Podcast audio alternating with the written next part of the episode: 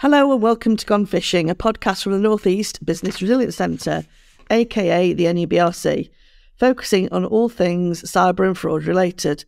Our aim is to help raise awareness and understanding amongst business audiences, supporting them to be better prepared and protected from the growing issue of cybercrime and fraud. I'm Rebecca Chapman, Director of the NEBRC and a Superintendent at South Yorkshire Police, with 30 years policing experience across uniform and CID. Today, I'm very honoured to be speaking to Tony Sales, co founder of We Fight Fraud, and Dr. Nicola Harding. The We Fight Fraud organisation is an organisation set up with a deep understanding of how criminals think and a shared passion for the fight against fraud and financial crime. Dr. Nicola Harding is director of the Centre of Crime for Law and Justice at Lancaster University, and Nicola works at We Fight Fraud with Tony, amongst many other projects. Tony, it's really great to see you again. Thank you so much for joining us. Uh, just to update the listeners, some of us were lucky enough to see you speak at our annual event last year. It's fair to say that your story leading to the position that you're in today is utterly fascinating. Uh, and in fact, you've written a book about it, haven't you? I have indeed. Yeah. Uh, thanks for having me, and thanks for having me uh, just at your Christmas do there. It was good. Uh, so many important people in the room, and that way you can kind of get things done. So it was really good to see, and everyone kind of using all the resources that you use. I thought was amazing, to be honest. So it was an honour to be there myself. So thank you. You're welcome. We we really wanted to be able to share your story and the messages from it with our sort of wider stakeholders. So really grateful that you've come back and you're being part of our uh, our very first Gone Phishing podcast series. So maybe you could start by telling us a bit about how you got into the world of crime and your experiences of this. Yeah, I mean, so you know, at seven years old, my uncle lowers me into a pub to go and open the door. I'm kind of the smallest out of the group, and so I fit through the gap nicely. And that kind of then leads me into a, a, world of crime already. You know, my mum and dad have kind of left very early on in my life that creates a need in me forevermore that I'm always going to crave stuff, right? And I'm brought up by my grandparents. They can't afford the types of clothes that all the other kids my age are wearing.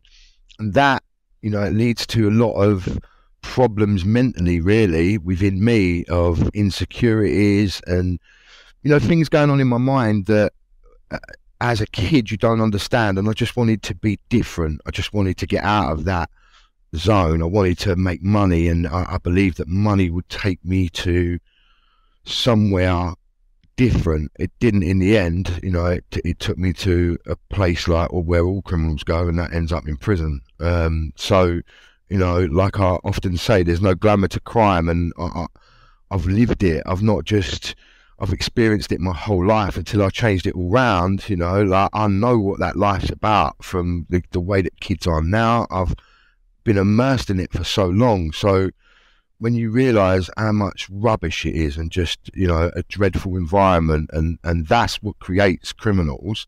You know the the state of humanity in the way that we have children. You know, my mum and dad really are the creators of what goes on because they're not able to take care of me as a as a kid. It's something that in adulthood I would make sure that I'm continuously there for my kids. Like I, I need to be in their life. It's actually, you know, finding out, you know, how I'm pushing my trauma onto my own kid changes me as a person because I realised for the first time that wow, this is a circle, you know, like of trauma, just just creating crime, and the crime.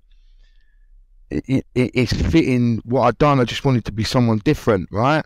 So if you look at all the crimes I committed, it's identity theft. It goes hand in hand. Like there's violent streaks that come out. There's a whole understanding of all of this stuff, and then meeting my business partner today, Adam Boom, who totally flipped the whole thing on his head and made me look at things from a different perspective, and then understanding it for other criminals, you know, making them change, making them see things within themselves that they didn't think, yeah, and seeing the impact that that has, thanks to Nicola, you know, we're a, a, an amazing team that come together and can achieve amazing things just by making people understand what the problems are because no one's even thought about those problems. You know, if you're, I, I remember having a conversation with Andy, who I said, well, you know, how many kids that come through the police system have got the same sort of problems I have? He says, all of them. Yeah. So he says it's mundane. You see it so much that uh, uh, where's the differences? Yeah, I said, but surely therein lies the problem. Like if we are seeing these kids come through, and you know, cyber's very different because it comes from a different class of people as well. Not poverty-stricken kids don't really often get involved in cyber unless it's the back end of it, maybe the money mule inside, or you know, getting involved in a little bit of fraud or becoming an ID mule or something like that. That they can open up a bank account for a criminal network that's going to be away from them and offline. They come from different uh, a different perspective. So crime's evolving in a way that I predicted because it's so obvious that when it's online, it breeds to others that don't have money that want to have the nice coats, the nice bits and pieces that they need. And it all comes from that exact same standpoint as what I did as a kid. Just back then, it was much more physical. You could go into the shops, the shops existed, you know, that kind of stuff. Why do you think you picked fraud rather than, I don't know, burglary or anything else? I think because it was it just came naturally to lie to me. I wanted to be someone else, right? So every time I could go, it starts with sponsorship forms. You know, after the pub incident, I go to door to door with sponsorship forms, and we're just seeing the reactions of other humans. Oh, you're doing a really good thing. Kind of drives you even more, and you're feeling like a. It's weird. You're feeling like a love, I suppose, from the people that you're getting, and that becomes more than the money. For me, that was more you know, getting having these personas that could experience these feelings from other people of goodness, like of in my own environment, I'm rubbish, right? But as someone else, I can get different emotions, and that that probably drove me a lot more. And so that that naturally leads into being someone else in adulthood. You know, meeting as you go through life, meeting girls and having relationships. You know, I'm probably lying in all the relationships I have as a as a young man because I'm not emotionally matured enough to face the demons that I've got myself. You know, that doesn't happen till much later in life. And and only as I'm going through all this stuff, I'm just getting better at explaining it because I think it's really important for the others out there to understand because I'm sure that they've all got the same emotions that I would have. And I, am just in a really lucky position to ha- have an Andy, to have an Adam, and to have a Nicola that I can ask these questions of and get honest answers, you know, and then we can move forward. So at one point, I think you were given the title Britain's Greatest Fraudster. I think that was a Sun newspaper that gave you that. Same with, with you.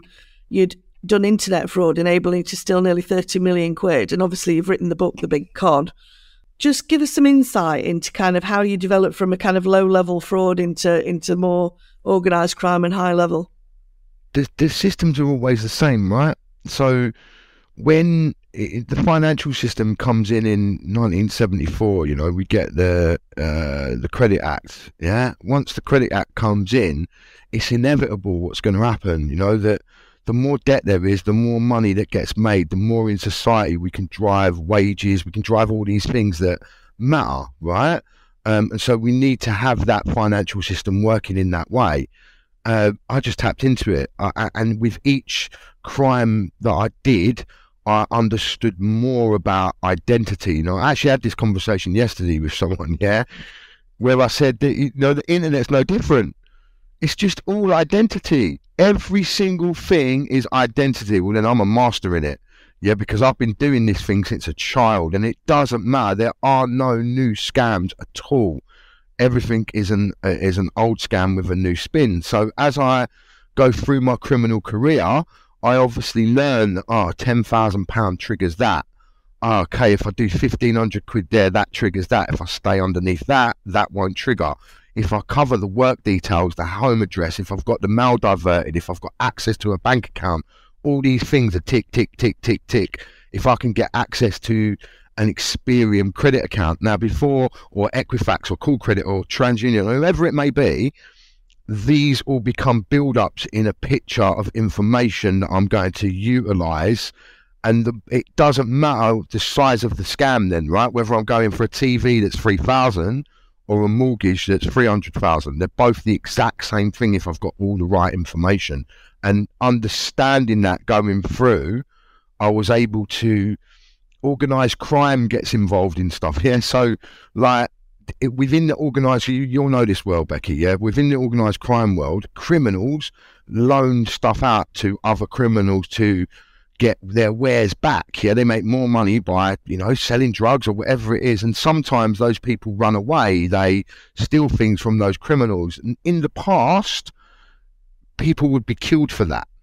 Um, and then I fell in with a crime group that I kind of changed that whole perspective and said, well, hold on a minute, like maybe there's a different way to get the money back from these guys, you know. And I figured out different ways of getting the money back by utilizing their ID and making them do stuff that's now what is because their life before you've upset some really dangerous people and they're playing in a world where stuff like that is going to happen. So, you know, those sort of things. And then you just, it, once you're immersed in organized crime, things come to those people at a level like never before. You know, before you know it, you've got a mortgage broker. Before you know it, you've got a car dealer.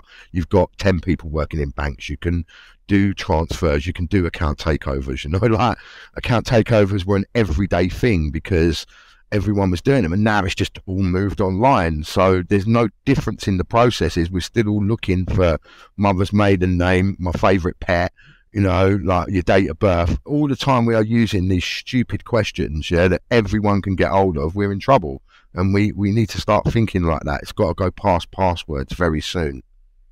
So, and, and you say, you mentioned all of this. Was it really that easy? Yeah, it still is. You know, the terrifying thing is, yeah, it's still as easy now.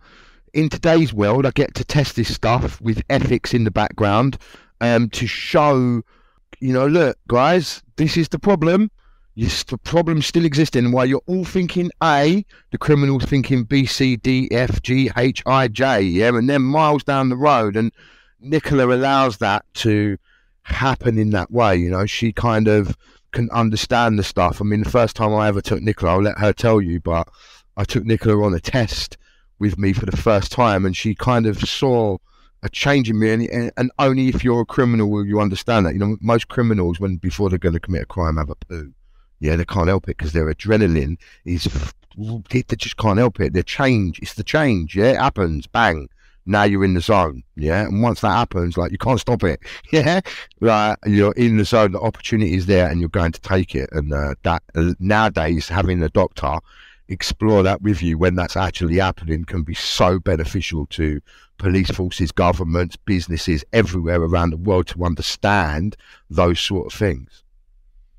So, Nicola, just kind of bringing you in there. So, Tony, Tony mentions obviously his childhood, and you, you're obviously doing a lot of research into the mindset of a criminal and a fraudster.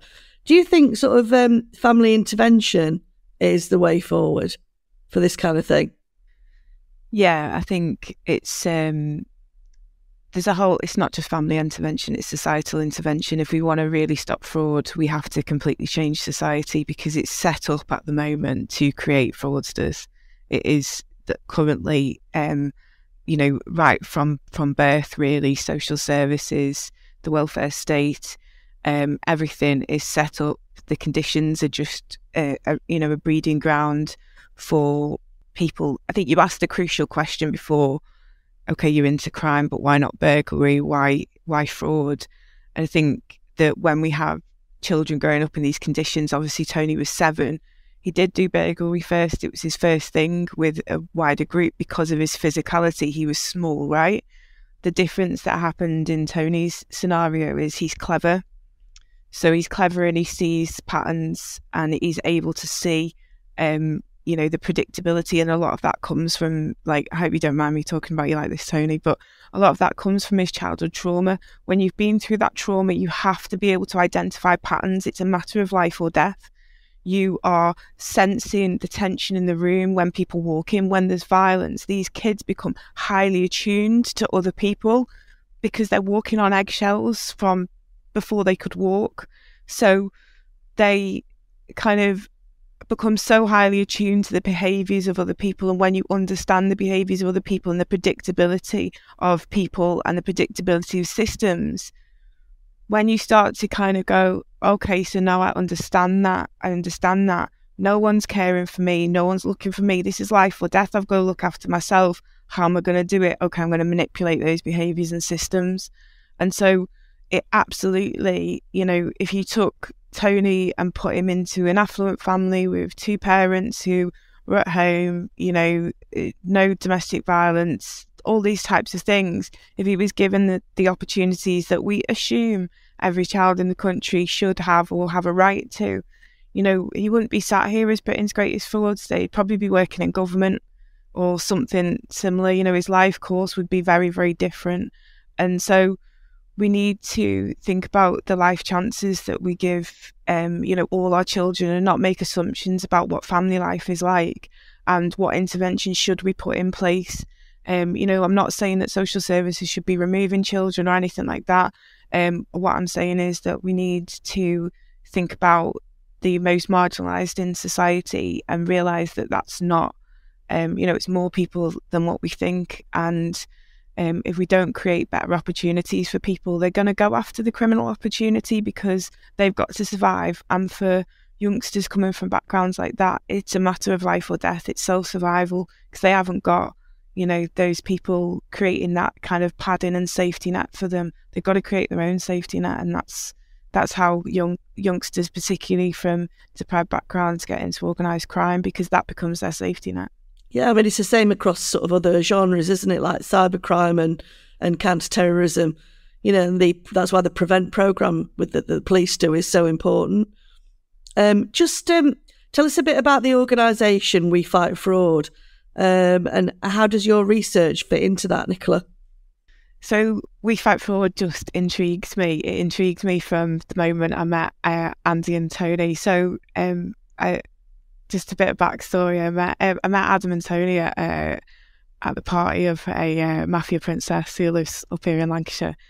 And my expertise actually is lived experience. How do we take people's lived experience who've been through the criminal justice system, who've committed crime? How do we take that and make it something useful and make it meaningful, not just, you know, consultation or, or whatnot?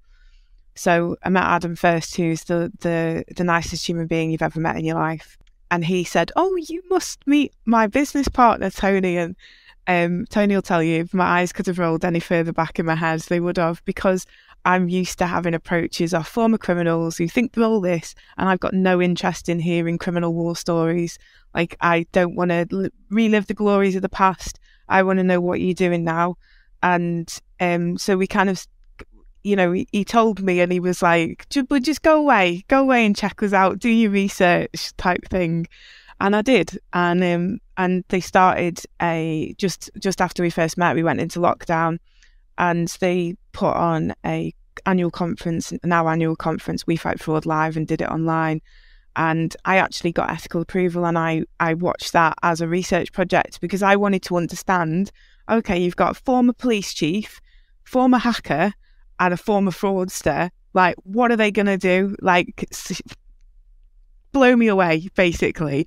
And um, and it did because what I realised is, um, particularly working with Tony, is that in criminology we have lots of theories about crime, and and I realised kind of I already knew that criminologists don't really know what they think they know. The same with most academics because they separate the real world from the academic world and I'm all about reality. Like I, you know, if it's not real, I'm not interested. We don't want to deal in fairy tales. We want to deal in truth because that's what we can actually use to change policy or change practice.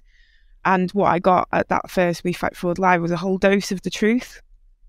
And so I just wanted to kind of work with them more and be, I kind of like, they've adopted me now, but I do feel I've kind of bullied myself in of like, well, you know, if we did this research project and between Tony and I, we came up with the rapid response to fraud and financial crime, which is where, as Tony said earlier, he showed me um, because all of this time I'm just hearing what he's saying and hearing what the team are saying. Um, this really unique kind of um, fraud prevention. You know, they go in and do testing on firms, break into banks and show them how they could steal all their money and all this. It all sounds really exciting, but I just heard about it.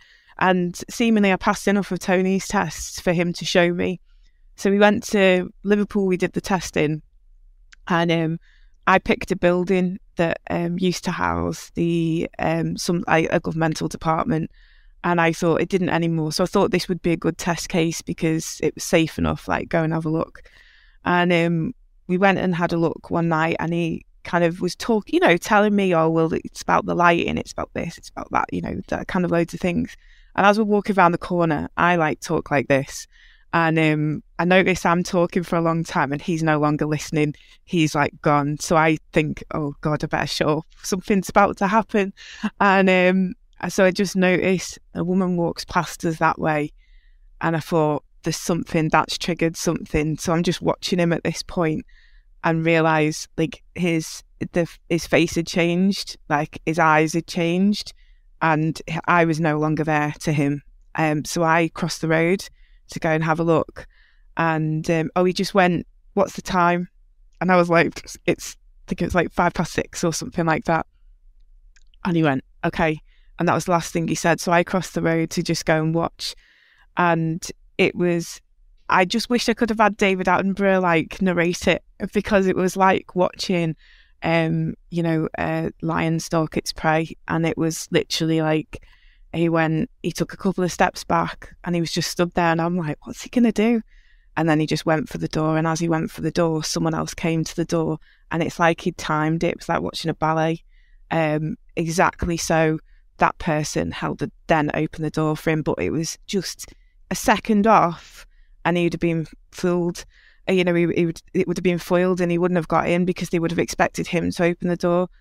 So I was like, oh, that was good. But there's another door inside. How's he going to get through that? So I'm like, I'd walked too far up the road. I couldn't see through the door, ran down the street, like trying not to look like an idiot because at this point I was like pretending to be on my phone or something. Like I said, I do not have any of Tony's skills. So I'm, he's so undercover. I'm so like the weird woman that's just wandering around the street and um, I look upstairs up. Um, well, I was like, "Where is he? Where is he? Where's he gone?"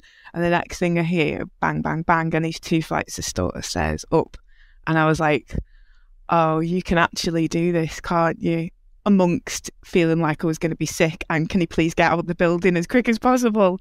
Um, to which he did, and it was my first education into oh okay so these aren't just things we talk about these are things that are done this is actual skills and expertise. It's not just about knowing how to shoulder surf or knowing how social engineering isn't about linguistics. It isn't about the things that you say. It's how you hold yourself. It's your body language, and it's having the guts to do something that no matter what you you know that a tiny slip up can get you caught. And what do you do then? But still go in for it with full confidence as though you should absolutely be there. And it was at that point I realised, God, we've got so much to learn, and maybe Tony and the team can teach me. So we started doing these research projects once a year. We've done two of them now, where we do a 72 hours in a city.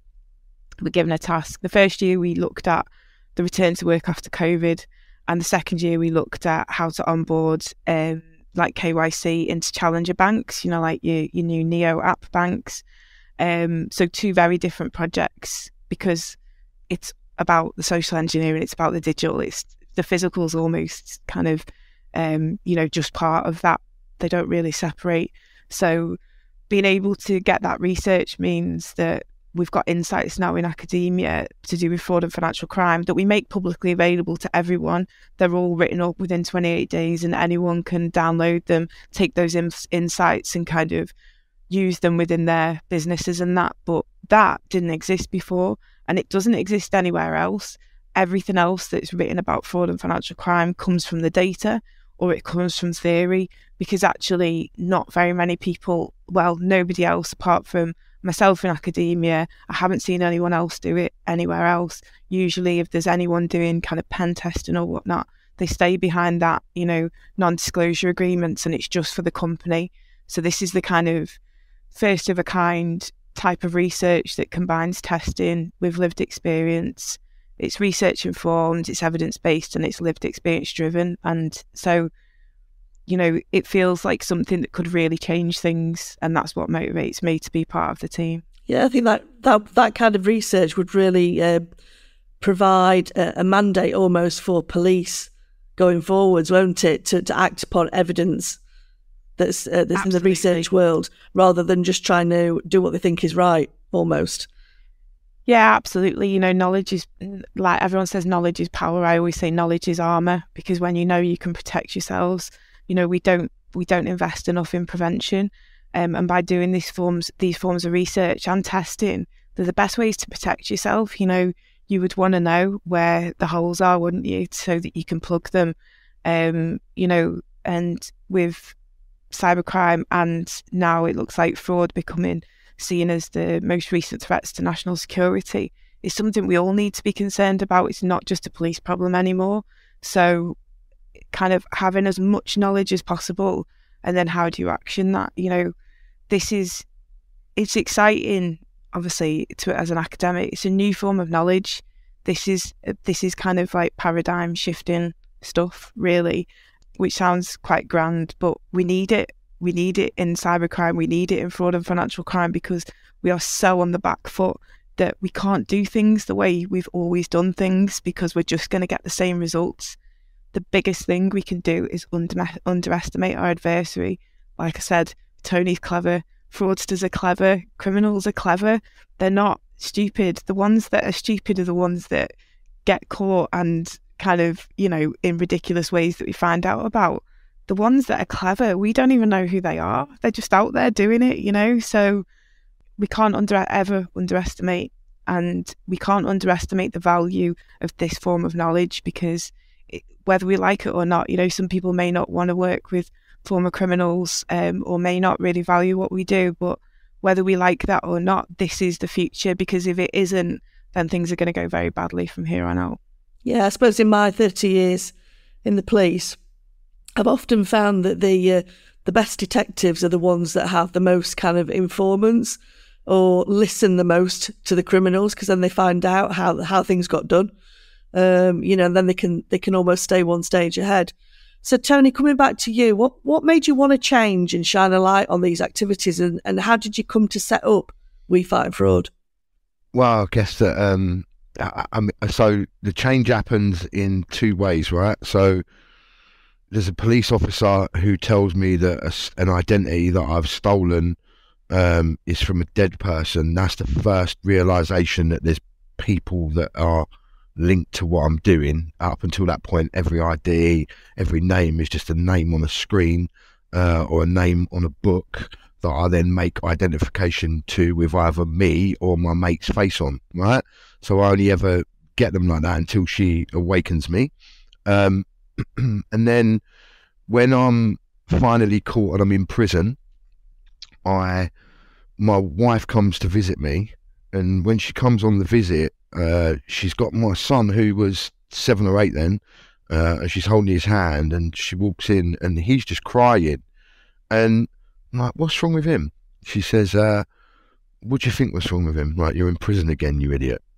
And it's that that kind of I realised that oh wow, I've pushed my trauma onto him now, and what I'm doing is now affecting the emotions of my own kid. So I actually go back to the wing that night and change. Like, I, you know, I want to get involved in fraud prevention. I actually talk about it with a couple of people on the wing, which went down okay, I guess. But it was, you know, it was wanting to understand. And then coming out of prison, I just kind of wanted to get involved in how could I get involved in fraud prevention? I didn't even know what the words were. Yeah, I had to sit and Google and kind of go through things and go and uh, like I've always kind of known about business. Naturally, I've got a really sharp business brain. Yeah, hence why the fraud thing really worked well for me because you have to have a good business brain to do that, right? And so I knew that those skills were transferable. I know I've got a a drive. I'll be up first in the morning. I've always had that skill.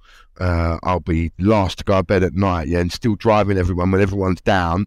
I'm still rallying everyone. I, I, that was a, an old skill I had. Could I transfer that over?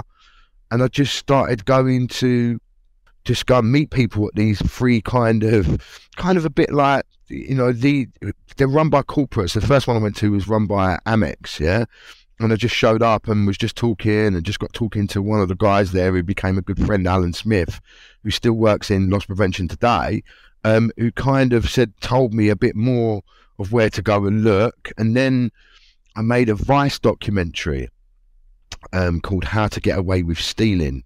Yeah. And that kind of elevated me up because it got like some mad amount of views very quickly.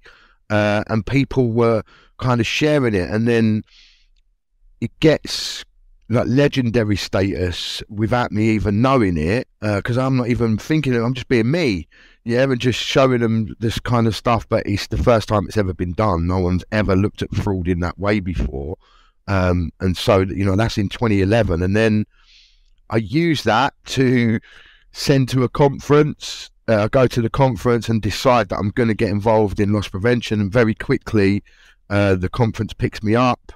We have a chat I say I'm going to do this physical pen testing thing. Like, look, if I was a criminal nowadays, I'd use a rubber ducky. Look, like, this thing's dangerous. Wow. I don't even know what it does, but I tell you, that if I've got one, I know I'm going to be able to steal everyone's data and and mess them up. Yeah. So should we try something? And then I, I got to test some huge brands straight away and impact. Bang! Like, I didn't even see the data impact. It was actually um, it was actually one of the clients. So I showed back up with all their files. Yeah, like I just went. I think this might be a problem. Yeah, and this is like in 24 hours. So we would do something in 24 hours to give them like a little wake up. Yeah, of like, look, this is what we could do. And so when I kind of showed back up with that, he was just like, I, I never even saw it, and he he said, "Wow, this is brand reputation," and that's when everything kind of synced in my head of right, I need to think about a super team that will allow us to change how the narrative goes. We need to be able to show it. We need to be able to get it out there, and you know, because it's not just to corporates every day. Where You know, I do a lot of speaking events for corporate events, right? And I always say at the events that, like, look, we're all here in our corporate capacity, but the reality is, at some point throughout the day, we're all going to become consumers, right? So it's getting it to the other consumers that don't understand this stuff, that are not in our industry, and making them aware of the risks uh, that they face just by holding their own information. Yeah. And so that's, you know, I've known that from back then. Like I said, identity theft for me is it within me. It's only the same thing online I know it frontwards, backwards, better than all of the credit reference agencies. I mean, now I've told them things that happen in their processes that they didn't even know about. Yeah, because it's vulnerabilities that as a criminal you look for that to utilize the stuff that you've got, you know, and, and that's what I'm all about is showing that stuff. And so it was a natural progression eventually to get in. Andy for me really changed the game, you know, like having Andy on board is full on credibility, yeah, because that's the ex head of fraud for the Metropolitan Police putting his arm round We Fight Fraud and saying, look, this really is something different, yeah, and that you know, he enhanced because he says, you know, he he says it publicly. You know, he worked in the police for thirty years, like you, Becky, and he says he can't think like me. He says no matter how he tries, you know, and he's seen it on testing. Like we've been on tests for huge companies, yeah, and he's he's worried. Soul's not been able to break. Like, I'm like, oh, don't worry about it. Stop worrying, everyone. You're all worrying. Don't worry. I've got this. Like, and then because I'm already aware of the same vulnerability that exists in all of us. Yeah, we're all too bloody nice. That's the problem. Yeah, and someone like me is going to manipulate that and cause havoc, and that's what everyone needs to start understanding. And so now there's a natural need for We Fight Fraud. There's a natural desire for We Fight Fraud by lots of different people, but we always stay. We don't get corrupted by companies. You can't just give us money to shut up. You can't just slow us down in our processes of what we're doing because we have a, a, a, a you know, the whole company, the wrongs that I did as a person, I will forevermore want to say sorry for. I will forevermore want to give that information out because kids old ladies, vulnerable people, all these people are still suffering today, yeah, and like that's why I'm willing to stand up to it. And I've told you this before, Becky. I get death threats for it. All of this stuff happens, yeah, like really, really happens. But I don't care. I accept it, and it is what it is, yeah. Like anyone serious is not going to come and tell me anyway, so I won't know about the real ones. Yeah, you see, it's a it's a real insight from the other side, and one that you don't get very often. So I know there's a there's a few people that do it um, you, you, work with one of them, don't you, Solomon? Um, yeah. So yeah, ex ex CAD yeah. hacker, you know, slightly yeah. different background to you, but but similar in a lot of ways. Yeah, I mean, me and Sol are kind of like we're soulmates, exactly. You know, like we are really soulmates. And the first time we was actually put together by CIFAS, so the banks in the background knew that there was a natural desire to get us two together. Yeah, and that was Mike Haley that done that, and we'll be forever thankful for him for doing that. Um, but once we met, it was love at first sight for the pair of us, and um, we just have a natural thing together. I mean, you know, while I'm getting through the, the shoulder surfing in, Sol's hacking all of the CCTV to remove any stuff of me ever there, you know, and this is the other level that we go to. And so naturally we complement each other. And these are the problems that we're now seeing in society is the hacker for hire that everyone needs to start worrying about, you know, especially with the old types of Tonys that there are out there in their abundance. So, um, in terms of the future, then for cybercrime and fraud, where do you think the biggest related threats are for business today? In their people. You know, the, the, your show's called Gone Phishing, right? Herein lies the biggest problem in the world. Everyone's got an email address nowadays, yeah? Everyone, if you haven't been to Have I Been Pwned, you should go there. You know, these are basics in today's day and age to understand has my information been compromised? Can someone get to my email address? Because these databases exist. When you go on a site, do you give your information away? These are all processes that come down to what the person that is doing it is us. We have to put our information out there somewhere for it to appear on some sort of list for someone to get to us. And then if that does happen, which to 99% of us, that's definitely happened, then when you do get an email, what is it you do?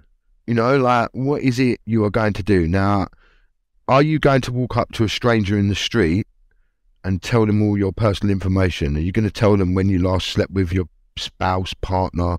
Are you going to tell them when how your your money troubles are troubling you, and you know what money you've got? Are you not going to do that? So, on, but online because there's a screen in front of us and we're behind tapping on the screen, we give this information away freely, and that is build-ups of stuff. So making people understand where they should go. So we don't have a non-click policy. We have a, you know, if you do your training with us, we would make sure that you click the link that comes through to you, yeah, that's asking for stuff, but we want you to understand what they're asking for. So, you know, we do a lot of phishing exercises where we get people to click through. We want them to input information, but we get like not getting us this time. That's what we want, yeah. Because on the first time we may have got them, you know, and in some of our tests we end up getting CEOs or CFOs or whoever it may be because the phishing attacks can look so great nowadays, yeah. So but we want to teach people of what they look like without fear. Yeah, don't be scared. That's the last thing we want. We want everyone to all be on the same page and understanding what it is we should be doing. I think that would be the, the best thing that we could say. So, if you had like sort of one key message to give to a business about their cybersecurity and their fraud prevention, what would it be? Uh, it would be to make sure that you train your staff in how it all happens. Yeah, not just one tick box exercise, which is what all the regulators say. No tick boxing, right? You can do your tick box, but you have to go beyond that. Yeah, like, and that's what this is all about is going beyond and understanding. Because if you understand as something happens, you know, you, your whole team become much stronger because, you know, like, ah, and if you can do it in an engaging way that allows your staff to really understand how important nowadays cybersecurity is because for every company out there, you know, it has to be in the top three now. You know, there's no, if you're serious about business and you don't have serious cyber, then you're not going to be taken seriously because you're only going to become a victim. And then that, because you become a victim, depreciates the value of that company. You know, like how much stuff do you take seriously? We take our pride in ourselves of, making sure that all of our processes are done and making people understand what things mean when they click on things, not just everyone panicking. You know, what we hate is panic. So, you know, never panic and understand what you're doing and make your staff understand that exact same journey. Um, and that's important. So, how, how do you think organisations such as us, the NEBRC, how can we play a role in all of that? I think you guys are a really great bridge. for all of like you know you've got access to you know the processes that happen, the records of of crimes that happen. Um, you know, you've got access to high level people within the bank. You've got access to people like We Fight Fraud. You've got access to all the agencies that matter, right? And all of it, like, I, the more you know about this stuff, the more you're going to understand, you know. And by being part of you guys, being with you guys, um, that only bec- adds value to any company out there that that needs that, you know, because you're giving people the right information and the right tools. You're not just going down. You're not just you're not driven by money by companies like us. So you want to actually give the right advice. That's really important. I'd add to that as well to say that um, there's an awful lot of information out there now about fraud and financial crime, and not all of it is what you should be wanting to pass on to your staff. So to have an organization like yourselves to curate like actually these are the things you need to know like a business has enough on its plate without thinking oh god how do i navigate this fraud prevention kind of landscape they they need it kind of easy and delivered to them we need to make this as easy as, for organizations as possible and not confusing and not feel like a barrage of kind of fraud influencers trying to get their their bit in needs to be good you know evidence based kind of this is what you should do in our in our thing and the latest threats as well. And I think you guys do that really, really well. That's great. Thanks. So that's been absolutely brilliant to talk to you both today. I, I could talk to you both for hours on end. Mm. It's a, it's a, a great subject to talk about, and Tony's experiences are second to none. But that's all we have time for today. so thank you very much for joining us. You're welcome. Thanks for having us. Yeah, thanks for having us.